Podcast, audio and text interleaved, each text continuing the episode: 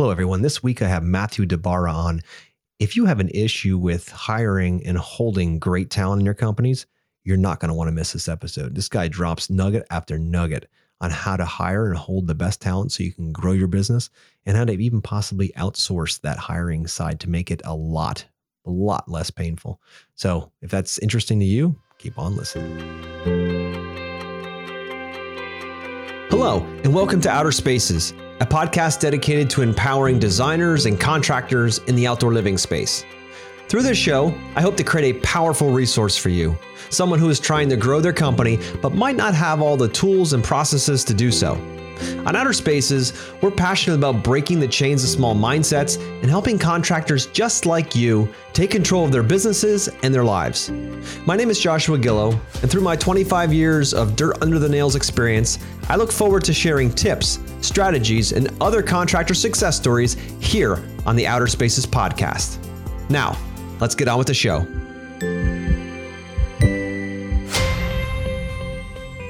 Hello, everybody, and welcome back to the Outer Spaces podcast. This is your host, Joshua Gillow, and today we have a special guest. His name is Matthew DiBara, and he's the undercover contractor and owner of the Contractor Consultants LLC. Matt is dedicated to helping contractors make better decisions, and that's why he's here today. To to we're going to ask him some of business's most challenging questions, and I have a feeling he's going to have some really amazing answers. Now, he has been the owner of DiBara Masonry, poured his first uh, bag of concrete at the age of nine I bet that was fun. And uh, since then, he's he's been on over 4,500 appointments and knows exactly what to expect when working as a contractor. Uh, DiBara Masonry is a fourth generation uh, company and uh, has placed he, he actually placed second at the age of 18 um, in a bricklaying competition uh, from around the country. So he's he knows what he's doing. He's been doing this a long time. He has a family lineage. That's why I want to have him here on the show. And uh, so, without any further ado, Matthew DiBara, welcome to the show. Thank you. Thank you for having me. Absolutely. So, Matthew, tell us a little bit about first of all, age of nine. Was it? Did you actually pouring something with the concrete, or were you just kind of playing around with the concrete? Like, what were you doing at age nine with concrete?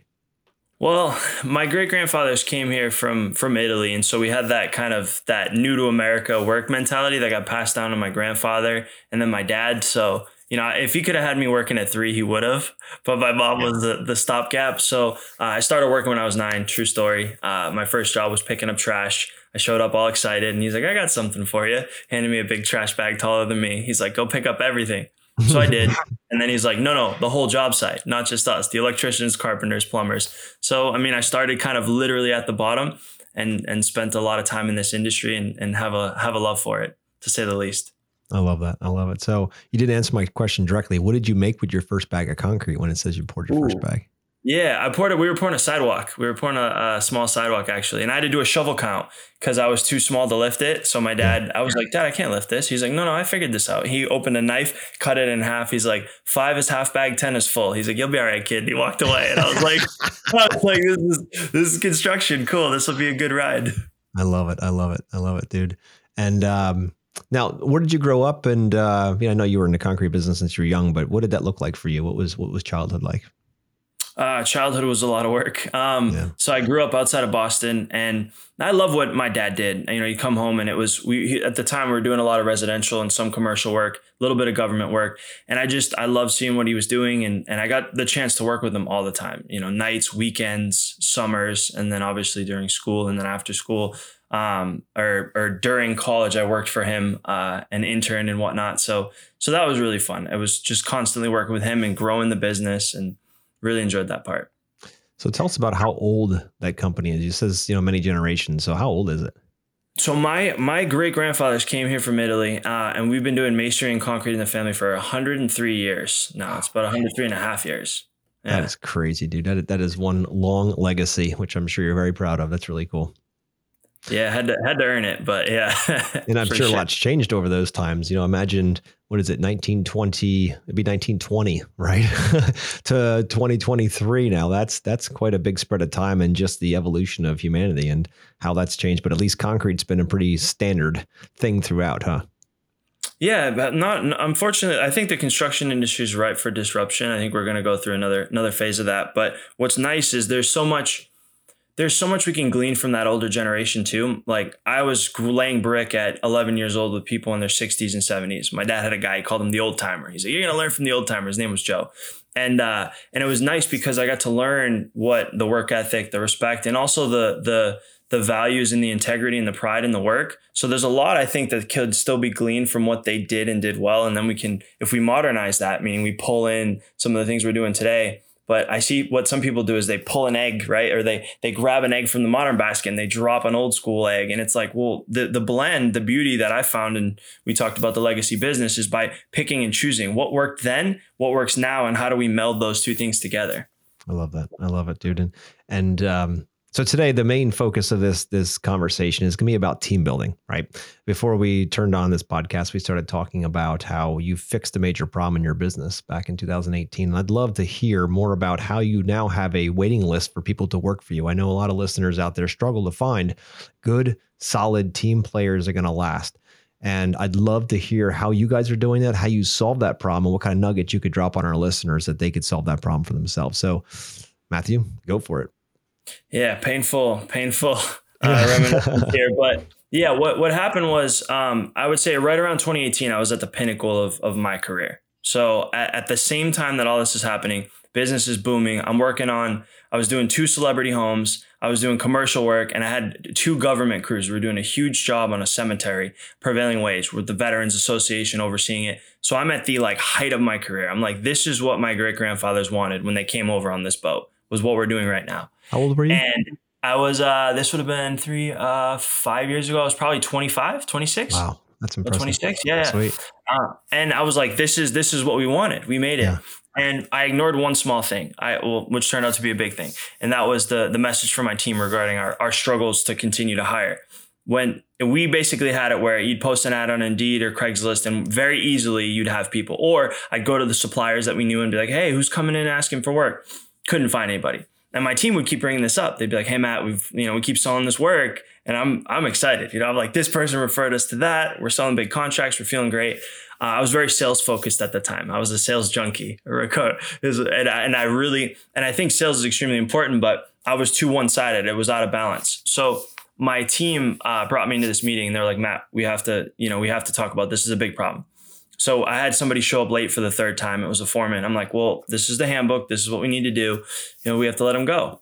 And they're like, well, I just want to show you what's going to happen if we do that. So they pulled this like whiteboard over and put it up on the wall. They had already filled it out. And it was nearly $700,000 that I was going to lose in the next few weeks. It was mm. jobs that were canceling all the names because we just kept saying, we'll get there next week. We'll get there next week. It was yeah. all the cost overruns because we couldn't put enough people on jobs. And uh, I left that meeting being like, wow, I'm I'm gonna be the generation to mess this entire thing up, right? And so drove do you feel, home. Do you feel pressure as as you know fourth generation to keep this legacy moving forward? How does that feel? It, it, a lot. I mean, well, my dad was good growing up in the sense mm-hmm. that he didn't pressure me at a young age. He's like, look, you want to be a doctor, a lawyer, I don't care, play football, but learn the business. And then as I got older, especially when I said, you know, hand me the keys, I'm going to drive. That part was was where the pressure kicked in, and and this was obviously you know, this was the pinnacle of that because I was like, look at all the good things we're doing. Look at what I've done. And then it's like, you know, I see the storm coming and I'm like, well, actually, maybe, you know, maybe this wasn't all me. Maybe you did some of this. No, I'm just kidding. But, uh, but yeah, so it all, it all kind of came to a, to a boiling head. And it was at that moment that because I, I, walked into my company the next day. I go into our yard, yard's messy, trucks aren't clean. I'm like, what happened to this company? Like, what happened to like what my great grandfathers taught me about treating every customer like they're your neighbors? What happened to like being a kid? And you know, my we used to grab the parents uh, and the and the families when we'd pour big concrete jobs, and you know, we'd be like, hey, you know, put your handprints here. Like my dad would make me trowel the concrete again and be like, make sure that section's wet. I want I want to make sure they get their hand like that's how I grew up in this industry. Yeah. And so to, to see it like become so just meaningless to, to some of the team that I had and where I was at killed me. And, and I was like, I don't care how much it costs. I don't care what it takes. I'm going to figure this out.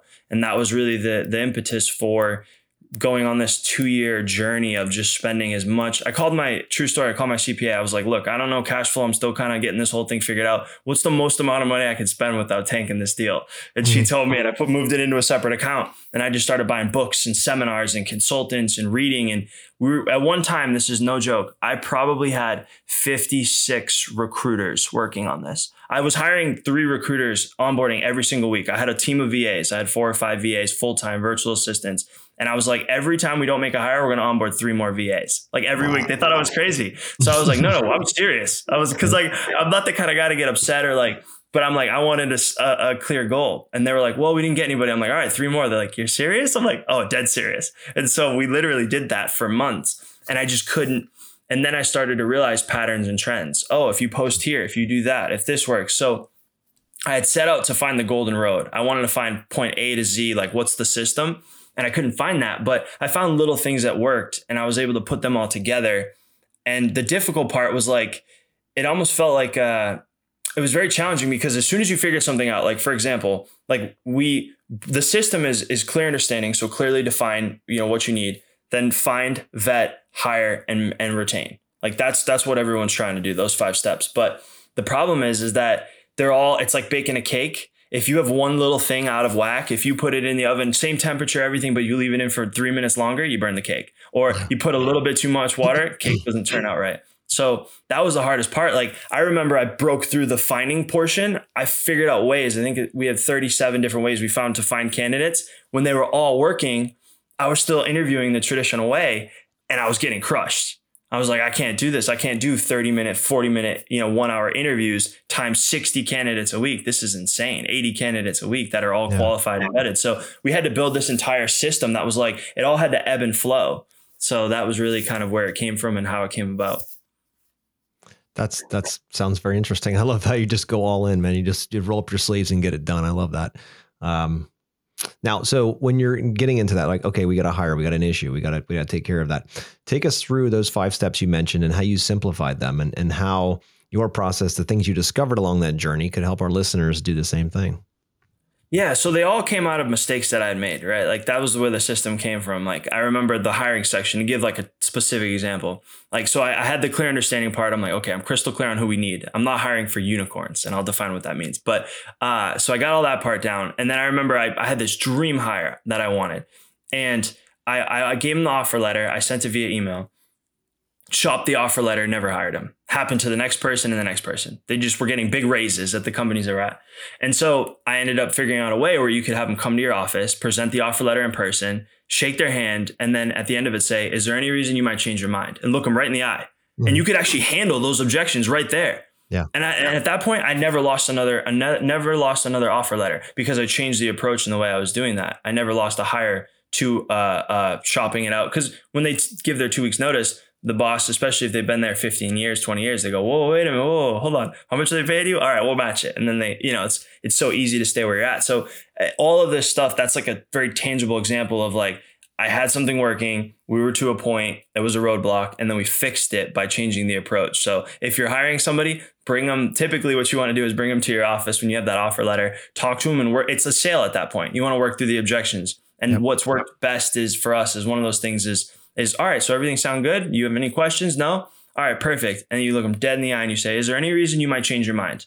Do I have your commitment?" And you just and that like pouring objections. Well, I, I got to talk to my. All right, well let's let's talk about this. I don't want to send you off with this offer letter if it's not the right thing. So that's just one specific example. But um, do you want to start kind of at the beginning, or do you have a a preference of how you want to kind of work through the system, or yeah, so I actually have a question directly on that. So if I hear you right, and tell me if I do, you were approaching this situation where you had people coming in, offer them offer letters, and they were disappearing because they were going back to their old bosses and saying, "Oh, they're offering me a hundred thousand. What can you do?" Right? Because there was no face to face, soul to soul um, commitment happening, right? So you had changed your approach and you said same exact system, but we're going to have them come into the office, look them dead in the soul, and ask them if there's anything, and then manage his objections right in the office. Do I have that right? Yeah, well, and it, and it came in two stages. So the first was I was doing like emails. I was like, oh, he said he or she said they're good. Great, email it, boom, because I'm excited. I'm like, oh, we got our person, right? They shop it, they ghost us for a week or two. This isn't good. Um, then I brought bring him in, and it was like a light close. It was like, okay, great. So this sounds good. You good? Yeah, yeah. I'll be back to you in, in a day. Perfect. Still wasn't working. I'm like, all right. If this were the biggest sale of my life, what would I do? Well i would ask i would i would make sure there's no objections right? I would clear out more time in my calendar. I wouldn't be rushed to have this meeting. And so i just did it in, in my mind as if it was the biggest sale i'd ever made in business.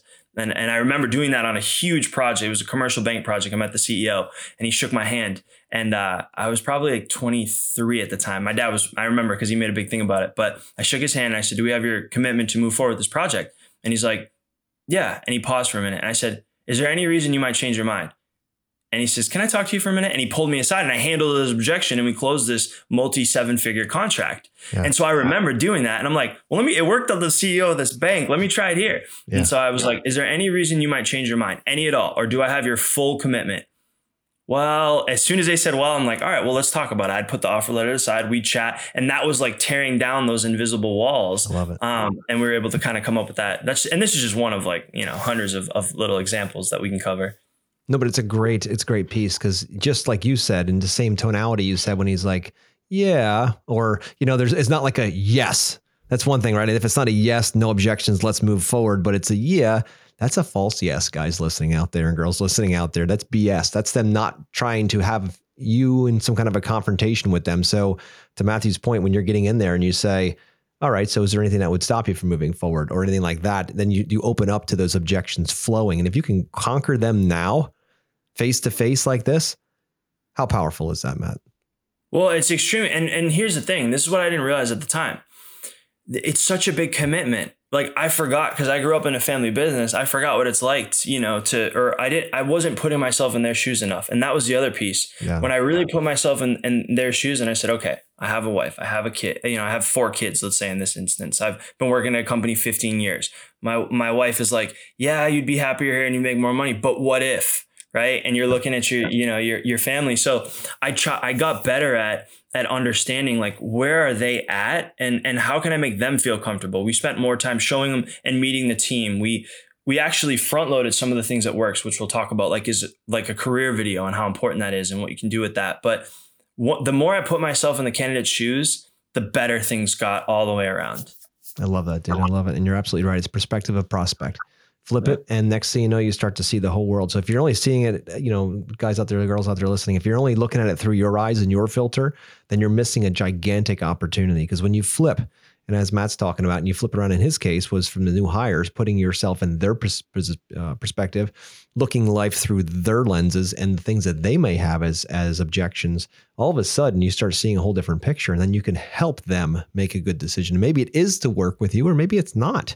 That's okay both are good. It's just a matter of making sure you have that commitment. And to, to see that, I always like to say every coin has three sides, not just two, right? Because if you look at a coin, you got heads and tails, and then you look at it sideways, there's still a band that goes around it. And that's understanding both perspectives of it, right? So always thinking of what perspective are you looking through life? What lens are you looking through it? So I love that, dude. So we have the hiring side. Okay, so we have that nailed down. What is the next step? Well, uh, so I mean, I guess we'd, we'd start. So clear understanding is where it starts. So and what I mean by that is we have to optimize before we maximize. So I used to, I, am self-proclaimed. I used to hire, look to hire unicorns. So I'll give you an example in the estimating department because it was more efficient, a little bit more efficient for us. I used to say, all right, if you're going to be an estimator at my company, you have to know how to estimate brick, block, stone, tile, stucco, concrete, waterproofing. Well, 20 years ago, that was easy. That was common. It was like the masonry, hardscaping, envelope all came as one. People were in the business. Now things have changed. So, you know, we used to dismiss candidates because they didn't have all these skills. Then I finally drilled it down. I'm like, okay, could I make, could I hire two people and have one do say brick, block, stone and one do stucco, waterproofing? And could, I, is there a way to package this where I could get more narrow? And I'm like, well, yeah, but I'd have to do this and this. It's like, well, you want to trim down the the job roles to like the essential functions that you need. And in this market, I always say high pay has to equal high skills. So do a job audit. What this looks like is take every single person in your company and track. I'm telling you, this is a boring exercise. I know it, but it works. Track what they do on a daily, weekly, and monthly basis. I do this every quarter. I will go through this entire exercise because what I found in most company, almost every client we have that we work with has this issue. The project manager is dropping off, you know, samples to the job site, or the office manager is running out to Staples when they run out of ink, or there's some inefficiencies somewhere where you're like, okay, does this person's salary match this task? And when you can pull those out and put them in a peripheral role, what you end up with is more bandwidth in these very hard to find roles. And so we really want to get clear on who we need. So are we hiring a unicorn? Yes, no, right? Unicorn meaning they have to have all these things that we want versus this is what they need. And then second to that, have we optimized our company for high pay equals high skill, knowing that we're climbing a big mountain here, meaning hiring in this labor market? That's the first critical step. I love that uh, that breakdown because you're so right. I know so many, you know, owners that are like, look, they're probably the highest paid in their company, and they're out get, going to the garden center, getting plants, going to Lowe's and Home Depot to get stuff. And you're like, oh, good, I can get a break from the job. I can go do this. Great, I can actually grab lunch or talk to the wife or whatever. And it's like, wait a minute here what is this? you know what I mean? If you want to do that, you need to hire somebody to do those things, except for the wife, of course. Uh, but you have to hire somebody to do those things, do all that running, because if you're the most, uh, you know, highest paid person on your team and you're screwing around at Lowe's or Home Depot, you can hire somebody for 10 or 15 bucks an hour to do that. You don't have to be spending your time to do that. So that's, that's an important piece is knowing where you are, getting in your lane and knowing that you're not pissing your time away doing things because they're easy or no one else will do them. Um, so I love your idea of having that audit and watching and seeing what everybody is doing and then taking notes of that from that peripheral view, as you called it. So you can see, wait a minute here. All right, so that's three times this month. Uh, Sam went to to Lowe's. It took him two hours round trip each. That's six hours lost at hundred dollars an hour. That's six hundred dollars to go to Lowe's. You know, they could be managing a project in that time. We could have just pulled in a hundred grand, whatever. You know what I mean? So I love that idea of constantly watching. And so, tell me a little bit about your audit process. I know you said it's boring, but uh, tell me a little bit a little bit well, deeper about it. Yeah, so basically, it's it's we usually will have the person who's in the role do that, and it, it's really nice. There's so many hidden benefits for it, but so name of person, and then every day. So usually break the day up in the morning, right? What are some of the things they know they need to get done? Midday, they'll they'll fill it out again, and end of day. And we'll usually do this for a week, or if you're really trying to drill down on something, it's hard to kind of figure out because it's like project manager, he's doing this project, but next week it's different. Then we might do it over the time span of a month. Um, and what you'll find is uh, you can optimize for high pay equals high skill. You can optimize for efficiencies. You can say, well, wait a minute. You're like, for example, one of our clients, we found that they were like billing and invoicing every single day. And we're like, all right, well, could you do this three times a week?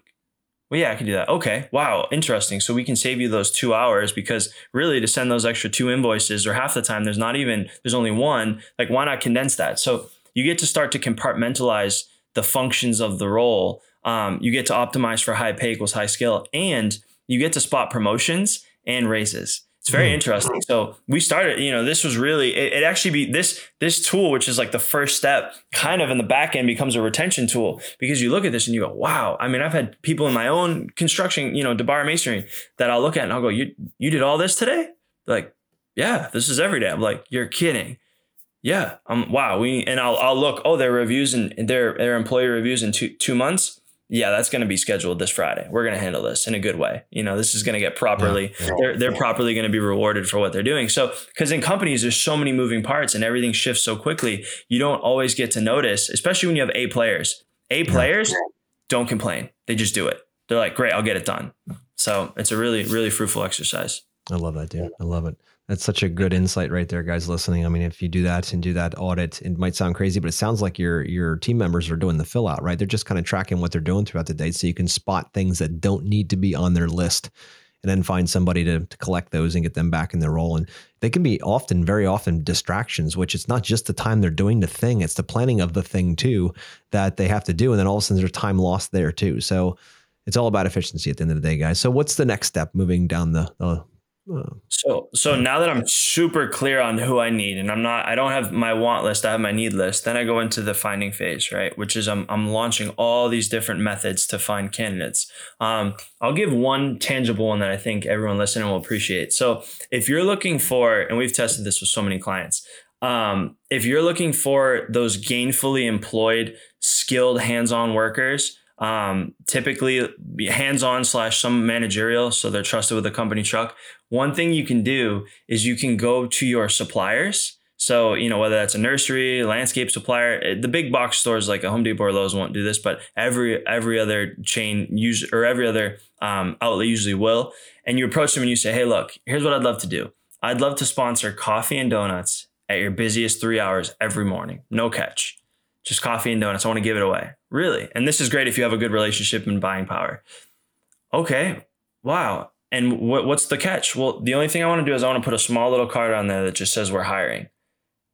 We've seen, I mean, it's this has worked in in in every state that we have clients. This is across the board. And what this does is it gets you in front of candidates that are already working, they're gainfully employed. And and we've seen it so funny. You'll catch you'll catch, you know, Mark. And Mark had a bad morning. He was two minutes late. He got yelled at by his boss it's like you know and he was late because his wife was in labor like you know crazy stuff right? And then and then they're they're waiting for the forklift or whatever to load the truck and they go oh wow coffee and donuts interesting. They look down and they see this card you know hiring top pay. So we'll talk about what needs to be on the card because it has to be eye catching um, you know pay starting at x. Wow that's two dollars an hour more than my, than i make wow, I'm going to take this. And they have QR code that, you know, you can scan with your phone to pull up your career video, which we'll get into. But um, that's one way to get in front of these people that are, that are actively working. They're actively working. They have a company truck. They're trusted. Um, and, and, and it actually builds a stronger relationship with your suppliers too. I mean, we've done this, you know, we do that. I personally still do this. Dude, I think this is freaking brilliant because everybody likes coffee and donuts, right? And you're just uh, being the the instigator of that and, and asking a question. And if you do it over and over again, it's a good chance that uh, somebody's gonna have a bad day and be like, "All right, wow, it's pretty cool." So walk us through. All right, so walk us through what has to be on this card, how this looks. You say coffee and donuts is pretty self-explanatory. Best three hours of the day, the most busy. So what's on this card that gets them excited? So it's a recruiting card. So uh, you you wanna this comes from an exercise kind of earlier on in the in the process. It's called leveraging the gaps. So one of the coolest things we can do as contractors is we can leverage the gaps in our marketplace. Meaning, for example, uh, we we got to come up with better ways to attract talent, and it's not always money. Money helps, but so for example, we have a, a, a demolition contractor that we work with, and he offers professional massages once a week. Costs him like forty bucks per employee.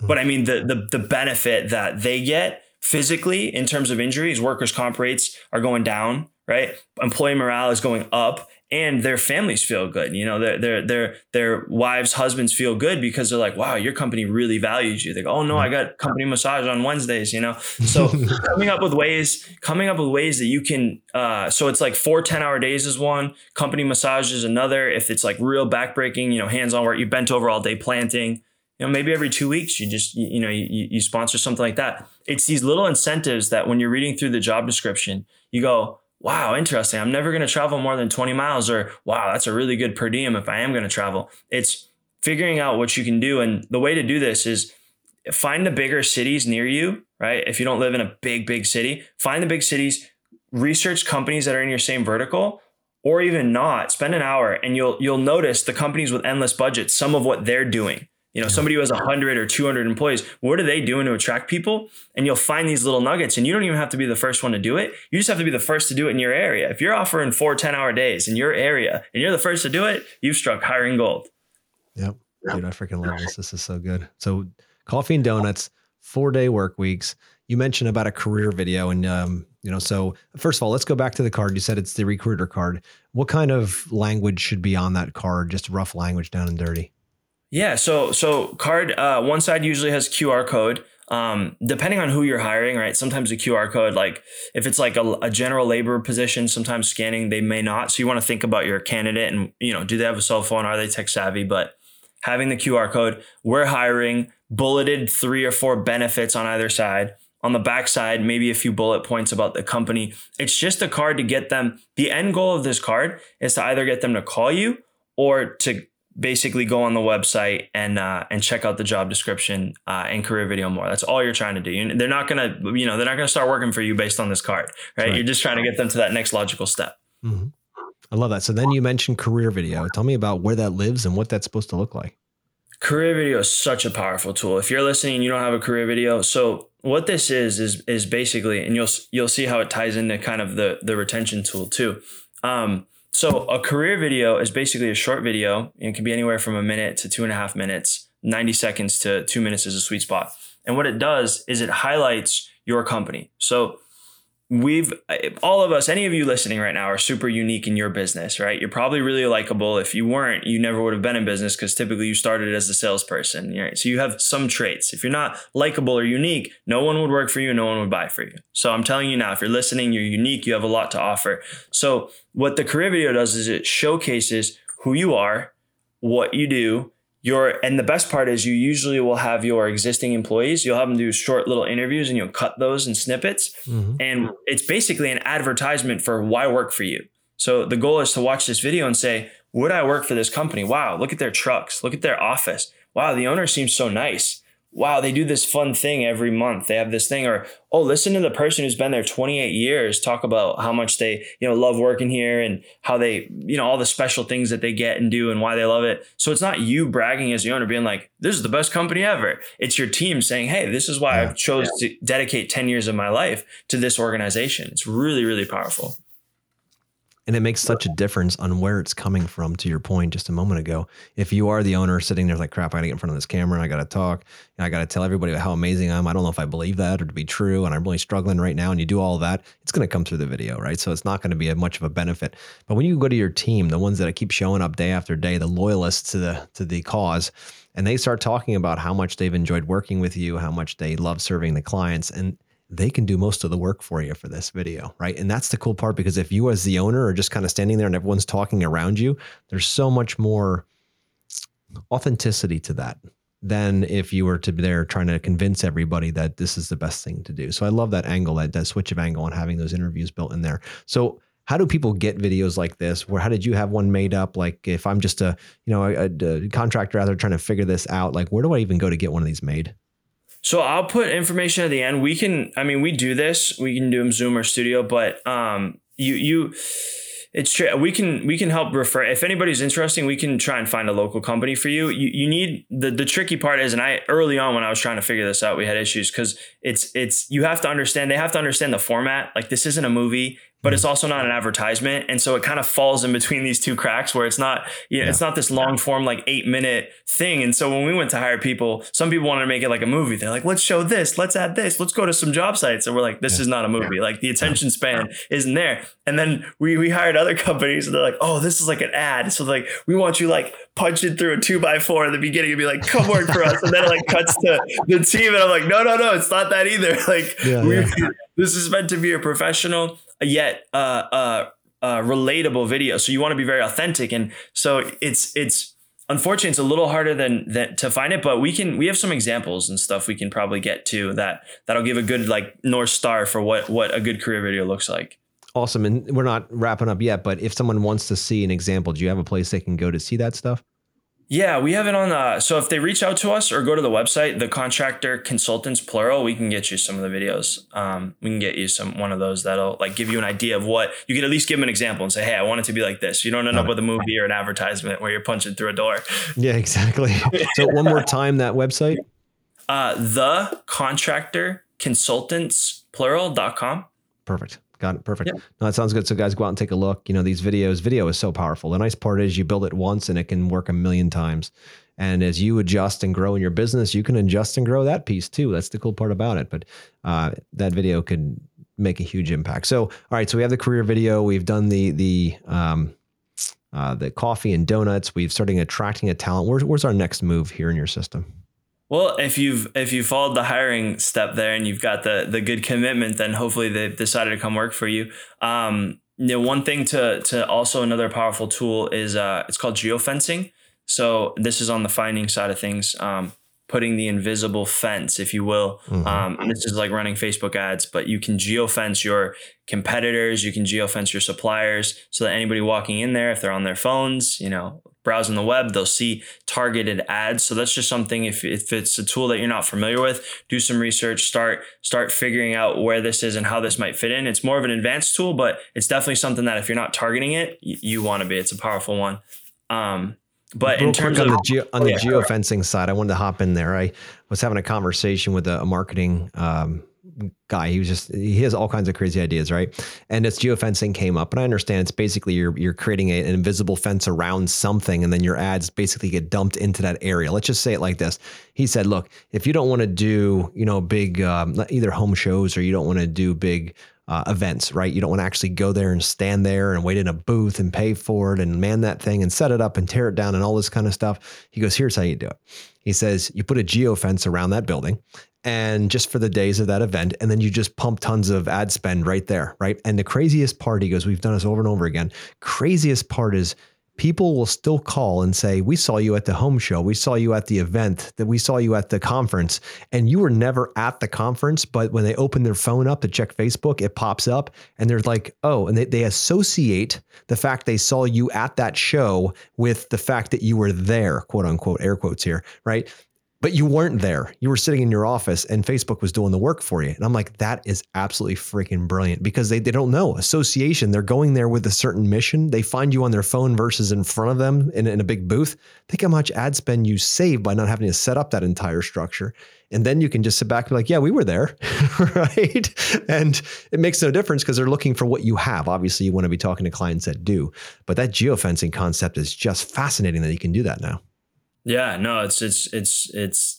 I mean, I that that came about because I was we were doing a brainstorming session. Funny little tangent here. We're doing a brainstorming session. I'm like, what if we like what if we find an undercover way to like hand out flyers at our competitors? Like maybe we windshield tag them or something. Like not happy question mark. Like yeah. you know call this number. Like I was trying to find some way. And my one of when we were in this session, we were building out like the course and whatnot. They're like, there's got to be a better way. Like or this was early on when I was trying to solve the problems um, that led to the course. And I was like, there's got to be a better way. So I was talking to a marketing person and I was like, hey, I want to like hand out flyers at my competitor. I'm so frustrated because I know they're in there. And he's like, well, you don't want to do that. He's like, but this geofencing, that's how I found out about it like five, six years ago. I was telling him a crazy idea that I had. He's like, it's not that crazy. It's just digitized. Like, here's the digital version of it.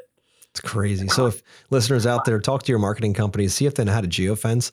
And if you have home shows in your area and you're like, I don't want to set up and do all the expense and man the stand and all that kind of stuff, put a geofence around it and just pump ad spend in there. Maybe even like a quarter or half of what you'd normally put in or all of it.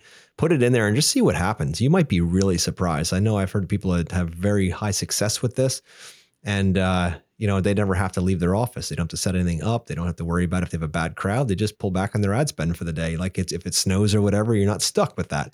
So just another option. Or if you want to get even crazier, you could probably do both: set up and geo, um, you know, geo uh, fence that whole area. Um, so anyway, it's technology is incredible. Keep on the edge of it because that'll save you tons of money and tons of time. I love this, Matt. So what else you got? Well, I mean, I guess just the, the couple couple nuggets on on keeping keeping your team motivated. Um, I mean, there's two two big parts to it. One is um, one is is making sure people don't leave. I always ask the question. I'm like, if you kept every single person that's ever worked for you in your business, would you have a hiring problem right now? Yeah, the answer is. And everyone smiles and they're like, uh, probably not. I'm like, okay, so retention is important, really important. So, and obviously that's that's a you know metaphorical question, but but uh, it gives us the idea of how important retention is. So making sure people don't leave, and then the concept of maximizing the output of our team. We focus so much on I don't have enough that we're not looking at well, you know, is Joe putting sixty percent out when they could be putting hundred percent? So you know, some ways to do that. It really is the foundation is proper communication. So we created this uh, this this technology, but you can mirror it uh, on your own. It's it's called an honest employee audit and what we do is, you know, once a month or once every, depending on your your team and how big they are and what you do, once every few months, you can audit your team. So get everyone together, have them fill out this uh, basically assessment. It's a one to ten scale. We've got a design where there's certain questions like, you know, you know, how manageable are are my, you know, how realistic are my work expectations and timelines? You know, do I feel does management reward me for my hard work? You know, do I feel that my pay is fair and equitable? So it's it's hitting all the key areas of whatever department you're doing this in. If it's, you know, field related, it's, you know, do I feel valued? Am I, you know, are the expectations? Am I given the tools and equipment that I need? And you're doing it on a one to 10 scale so you can see. And this never ceases to amaze me because we get these back. And even clients that are so confident in their team, they're like, my team loves me. There's always areas where they might average a three, three scale mm. out of 10, you know, if it's in pay and they're like, wow, my, I, they've never told me. And it's like, well, because, you know, especially in construction, we're not always we're not always taught to we're gonna knock on the you know the boss's door and be like hey you know we only do that when we're sick of it when we're fed up but when we're really really annoyed when it's that rock in your shoe and you just hate it but you're not like furious about it um, it bottles up. And so this is just one way to get that communication flowing so you can start to see where do i need to get better or improve? And especially if it's across the board. We've seen it with 15 people 20 100 you know, consistent areas where you're like, wow, I'm clearly on the pay side. I got to look at this. Like something's something's off. I love that, dude, because so often, especially as owners and as leaders, we eh, ignore or just don't see. We have blind spots right? And putting out those audits each month or each quarter or whatever your your cadence would be to get feedback directly from your team. Imagine how powerful that would be because if you have a lot of open, you know, ended questions and they are, you know, people like, I don't want to sit here and write a book. Like I don't really like writing. That's not my thing. But if you do like a zero to 10, 10 being amazing, zero being like you suck, you know what I mean? And just fill out what this looks like. And to your point, and then just watch the the, the average and you start seeing, well, wait a minute here. I guess that part is like a three on average. We need to work on that. Maybe it is the pay scale. Maybe it is, you know, benefits. Maybe it is work environment or materials or equipment or gear or whatever. So by doing that, it's it's a great way, especially with larger teams. Now, if you have smaller teams, you can just pull them aside and ask them, of course. But you know, it's not always the case. But I like the I like that idea of constantly having your thumb on the pulse of your team, not just kind of assuming. Because as as owners, there are blind spots, and we want to make sure that we don't get smacked in the face with it. You know what I mean? So I love that. Yeah, we've had clients where you know that we set out to they they're like I have three positions, but they've got you know thirty people in the field. We get the honest employee audit back. We're like, no, you, you need to hire for six. There's there's going to be another two or three that are going to shake out before we can implement all these processes. I mean, it's just look at these. You know, look at some of these. You're scoring ones across the board. Like you've got some very you know unhappy team members that we we can try, but let's let's bolster our hiring on the front end here because I don't know that in a month we're going to be able to correct, you know, five or six or seven years of of pent up unhappiness, uh, especially when they're getting called by recruiters and you know they could have a job if they left your job site today, they could have a new job before they get home. You know, so especially it's really powerful. Market. Yeah, I know yeah. a lot of people are struggling to find good people, but uh, Matthew, I could talk to you all day long about this. I love your energy. I love your focus. I love how you see things differently and you're willing to try different things and, and make it work and you won't stop until you figure it out. I love that in you. So tell us a little bit more. I know you have a consulting side. Tell us a little bit more if all this sounds good to the listeners and they want to reach out and, and possibly work with you or work somehow with you. Like, what do you offer? How can you help them get to their goals faster? Yeah, so it's it's really two things. So the contractor consultants is is all about helping contractors specifically in the hiring space right now. And so we have the contractor hiring course. We're fortunate enough to partner with ZipRecruiter and Indeed on that, um, and and that's been really great. What we found though, as that course uh, was widely received, was that contractors there's typically, I mean, the revenues change, but from five, six hundred thousand up to like a mill, mill and a half, they're like, look, we love the course, we love what you're doing, but I just need you to I like I need something off my plate. I want to like cut a check and I want it off my plate. And so we have a uh, basically we have outsourced hiring. So what we do is we do all the heavy lifting to get you to where you just show up for final, vetted, approved, confirmed interviews. That's it. Because that was the biggest nuisance in my business, right? Is like I got to post job descriptions, I got to write the copy, I got to adjust budgets, I got to filter through candidates. They don't show up. I got to text them, I got to call them. Are you on your way? All this stuff. So we just we we built out an entire done for you where you just literally it's like, boop, there's your calendar, give us your windows. Oh, there's you know there's a new laborer, there's a new installer, whatever you need, showed up already pre-vetted by our team. So how does that work? You know, from say I'm I'm a, a, contractor looking to hire, and I'd love to just outsource that right to you guys, and you just hand me vetted people that are ready to work in my area. Um, how does that work? What do you require from me in order to make that process go forward? So we we build out all the assets from you, so or for you rather. So basically it's two parts. We got to build out like that recruiting card that we talked about. Mm-hmm. We need to optimize like your job descriptions, your career video. We got to build that out for you. We actually build that career video for you. Um, so we get you all these assets that you need to be super, super attractive in the marketplace. Yeah. What are those yeah. gaps that you're going to leverage, like we talked about earlier? And then we handle all that for you. And there's, you know, obviously there's financial commitment, but other than that, um, all you're doing is you're you're you're getting a report each week. There's how many candidates we vetted. There's how many people we talked to. You're getting those final approved vetted interviews um, and you're rocking and rolling at that point. I love that, dude. I love that you offboard that because I know that was a it's a major thing. And you know, as as owners, we just want to run a company, and sometimes this in and out of employees is a pain in the ass, right? So it's uh, it'd be nice to have someone managing that. I know I've hired headhunters in the past and be like, hey, they don't get paid until they produce and all these kinds of things. But sometimes they just never produced, and it was a lot of time wasted. And you know, it's it's a it's a crazy market there. But I love how you do that and how you create the assets with them because these assets, even the career video, is something that's not just for this use, right? You can use this in a lot of different ways. Is that correct? Absolutely. Yeah. Yeah. yeah. So it's a great marketing piece as well. So. Matt, how can people find you? How can they engage? How can they look into what you do if they're interested in what uh, what we've talked about? Yeah, the website. So thecontractorconsultants.com or you can email me. I mean, we I love this stuff, so I could talk about this forever.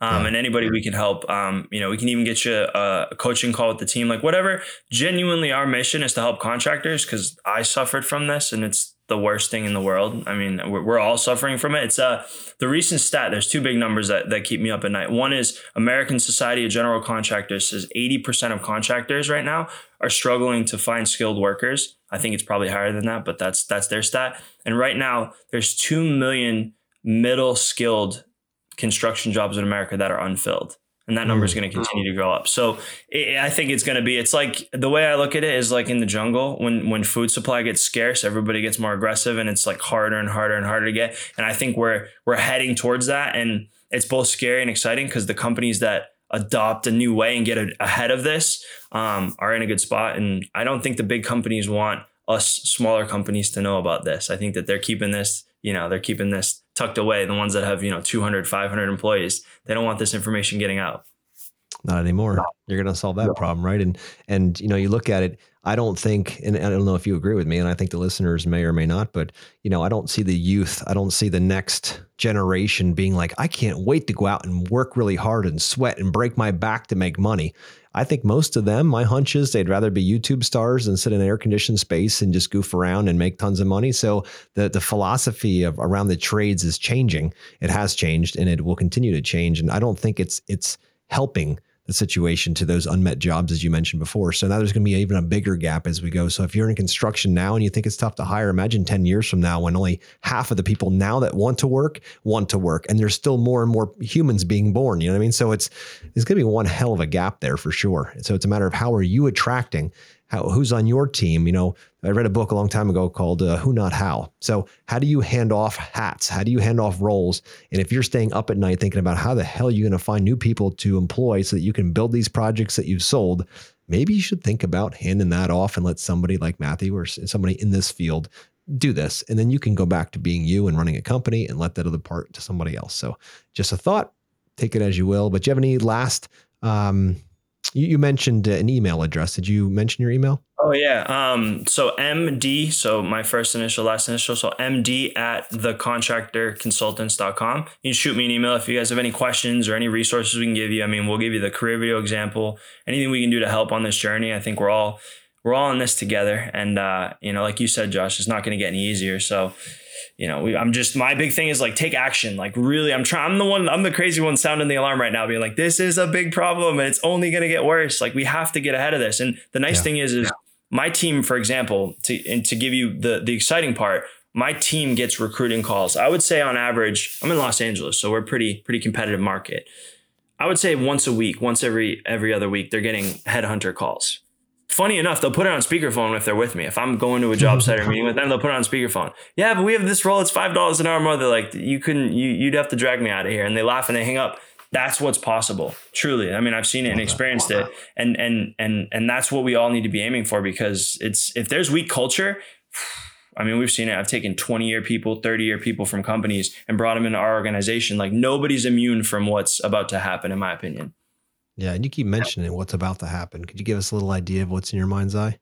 I just think I think what there's there's far too much money to be made in this industry, and and I think you know what we've seen as a, in 2020 with some of the health stuff really pointed the the light on this industry. There's so much money to be made and so much opportunity, but at the end of the day, it used to be simply put, it used to be that if you controlled the work, you control you were in control. The general contractors, when I was young, right, my dad would, would we would work for a general and he's like, look, man, I got the work. I got 10 guys that could do this. You got to sharpen your pencil. Now it's who controls the workers, right? And I call them employees, but it just sounds better, work to workers. Um, mm-hmm. But you know, it's who controls that because I even look at I do a lot of work for private equity firms, so they own uh, you know massive real estate portfolios, and my company does you know my construction company will do work for them, and they're gobbling up small and medium sized businesses for no other reason than their team. They're mm like, I'm not going to go out and try and find and hire. So if you want to build an asset, I, I think gone are the days of the trucks, the work, you know, the work in progress or, you know, your whip, your work on hand, whatever you call that. Like the the value is in your team. And that's what that's what I was talking to a really big manager of a fund. And he's like, Yeah, we want to see the org chart and we run background checks. And if all these people are valuable, he's like, We don't care about your brand. We don't care what you're doing for revenue. We don't care about any of that. We're buying companies for people. And I'm like, Really? And he's like, yeah, and in the you know high seven figures, eight figures, they're making people plays. And I'm like, so the gold in all areas, if you want to do more work, if you want to have an asset that's sellable, if you want to have something that you know works without you, growing the team is the answer to all of that. Like right now, my team, you know, there I have nine crews. They're out right now. I'm here. I'm not bragging, but that's what's possible when you invest in hiring. And I mean, this I was the furthest thing from this five, six years ago. You know, 2018, I was working 100 hours a week. I had a baby on the way. It was miserable, but that's what can happen if you focus on this one thing. I think it's the biggest lever to pull in business. I genuinely believe that. I love that, dude. I and I think you're spot on. I would 100% agree with you on that one. And, you know, it, it's one thing to hire people, it's the next one to hold them right? And keep growing humans. I don't believe that they're there for money. I don't think they're trading time for money. I think they're there to have it to, to, get involved with a vehicle, the business that'll take them into all the dreams they ever wanted to achieve. And if you can do that through your business, dude, there no one's going anywhere. They're going to come in, they're going to stay with you if you have their best interests in mind and you can help them grow as humans and and invest in personal growth and all that kind of thing through the business. I mean, you are it's a gold mine. Who would want to leave that? You mentioned massages. You know, we send uh, our team. We we send them to like Tony Robbins. We send them to different uh, events that'll help them grow as humans. It's not just about trading time for money. That's the old mentality. Nobody wants that anymore. What they want is a company that actually cares about them becoming the best versions of themselves. And if that can be you, gold. No one's going to go anywhere. And if they do, they probably shouldn't be there anyway. So man, it's it's it's so nice. Such a breath of fresh air, Matt. You, what you're doing over there, I can't believe. Um, you know, not everybody's involved with it. So, guys out there, you know, listening. Uh, first of all, Matt, do you have anything else you want to say before we wrap up? No, just thank you for having me and focus on hiring. You know, don't ignore this. Don't do what I did. yeah. Yeah, absolutely. So, guys, reach out to Matt. He's got a great, uh, great program over there. He's going to help you with one of your biggest challenges: is hiring and holding, uh, you know, employees and team members and building that dream team. I'm very blessed here at Master Plan to have a dream team in place, you know, and it's it's through the culture, it's through the the give back, it's through the growth that is all of that. But hiring the right people first is the important part. And if you have somebody like him on your team, professional that's done this a million times, it's uh you know, it's just something to be said to have that who in your pocket and not trying to figure out how you're going to do it. So, guys, thanks for listening again. Matthew, thanks for coming on, and uh, we'll talk to you next week.